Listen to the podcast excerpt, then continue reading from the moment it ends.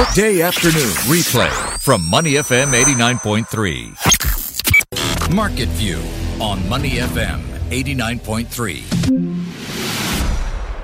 All right, time now to find out what's happening in the world of finance and market. Joining me right now for Market View is JP Ong. JP, what's happening today? So today we're seeing markets uh, taking a, a, more of a step back at the moment, and the Singapore stock and the SGX, that is Singapore Exchange, is not immune to this uh, pullback we're seeing across the region.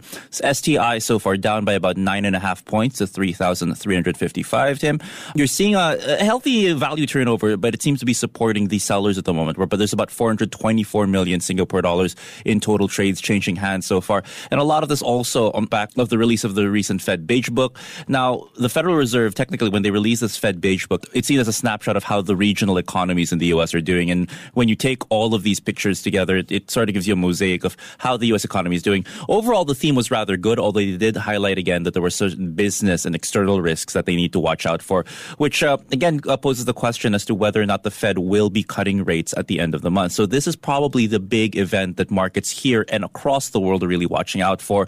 And uh, there are more comments, some of the more hawkish or the more skeptical uh, members of the Federal Committee, uh, Federal Reserve Committee, actually saying that uh, that they still don't see the case for there to be a rate cut in the U.S. Now, Fed Chair Jerome Powell has said before that look, the economy is rather strong in the U.S., but we're doing this because business risk and business sentiment, people are still reticent to go out there and invest money at the moment. So we're doing this rate. It might be prudent to do a rate cut to head off some of these risks and to help bolster confidence down the road. Mary Daly, who is the regional uh, president of the San Francisco Fed, has said there is she doesn't still see a reason uh, supporting a possible rate cut. So this is keeping people a bit on the edge at the moment. We also have a number of uh, earnings releases we're expecting later on from the likes of Keppel Corporation and also from the likes of, of SATS later on when the markets close. So I think uh, perhaps people just keeping the powder dry and watching out for how these two uh, companies do. Keppel Corporation, given how diversified they are, you could also see it as a potential bellwether or a proxy for the Singaporean economy also. So uh, how well Keppel Corp does does in the uh, does when they release their figures will be something to watch out for. But you're seeing a definite pullback from other markets across the region. The Nikkei 225 is slumping by about 1.8 percent. The Kospi, surprisingly, despite the Bank of Korea cutting rates today, is down by about 0.3 percent. And there is not no one, none of the major markets moment, Shanghai, Hong Kong, no, Australia, no one's really doing well so far today. And there there is a bit of a sell off right now, Tim.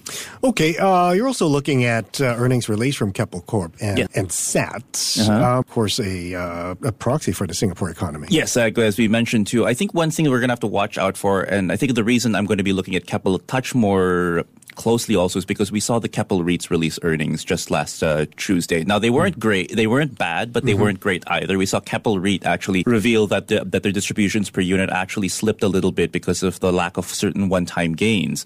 Keppel Infrastructure REIT though was able to record uh, an increase in distributable incomes in the third uh, up uh, considerably, but they decided to keep their distributions per unit flat at about 93 Singapore cents. When you look at the financials of Keppel Corporation, about 65% of that 68% percent of their revenues come from infrastructure and also from real estate. So can we treat these REITs? Is it is it fair to treat these REITs as a possible uh, as a possible foreshadowing of how these two particular sectors uh, did in the House of Keppel? Actually, mm. uh, that's going to be something we'll watch out for. Keppel Corporation today so far in the markets. If I can just look at their share price at the moment, Keppel is down by about 1.8 percent. Not entirely sure why markets are uh, are shying away or shirking away from Keppel before the uh, the earnings release today. But again, perhaps just a li- makes it makes for a more exciting. Depends on how you look at it, either exciting or tense approach to how hmm. Keppel's numbers will come out. But so far, Keppel Corp one of the more significant uh, stocks in the red across the STI today. Okay, uh, very quickly for the rest of the day, is there anything uh, you have your eye on? So far today, we're going to be looking also at the price of gold. Now, gold has started to inch up again. Perhaps it is a flight to safety that's happening also. But the IMF said something very interesting earlier today, Tim. Mm-hmm. They actually said that they think that the dollar might be overvalued. Now, that's something the U.S. President Trump has actually uh, actually uh, hit out at recently, saying that the strong dollar, eh, this dollar has been rather strong, but he's blamed other countries once again for quote unquote manipulating, Manipulating the currencies, the currency. right? So this will probably be music to Donald Trump's ears, but but currency traders will probably be taking note of this, and we're seeing also that that the dollar index has started to weaken against some of their major peers. Perhaps one of the reasons also why Japanese markets are in the red because that's leading to some strength in the yen, and whenever the yen flexes, we see the Ni- Nikkei 225 uh, wilt. So it'll be very interesting to see how all of this influences the forex space moving forward, and we'll be talking to uh, to Khoon Goh of ANZ tomorrow on Forex Fridays to get his take and his assessment of how all of this is playing out. Today, also, we're going to be talking to to uh, some folks at Loomis Sayles today about the state of uh, bond markets because of all these impending major monetary policy decisions that are happening, especially with the Fed making their decision on July 31.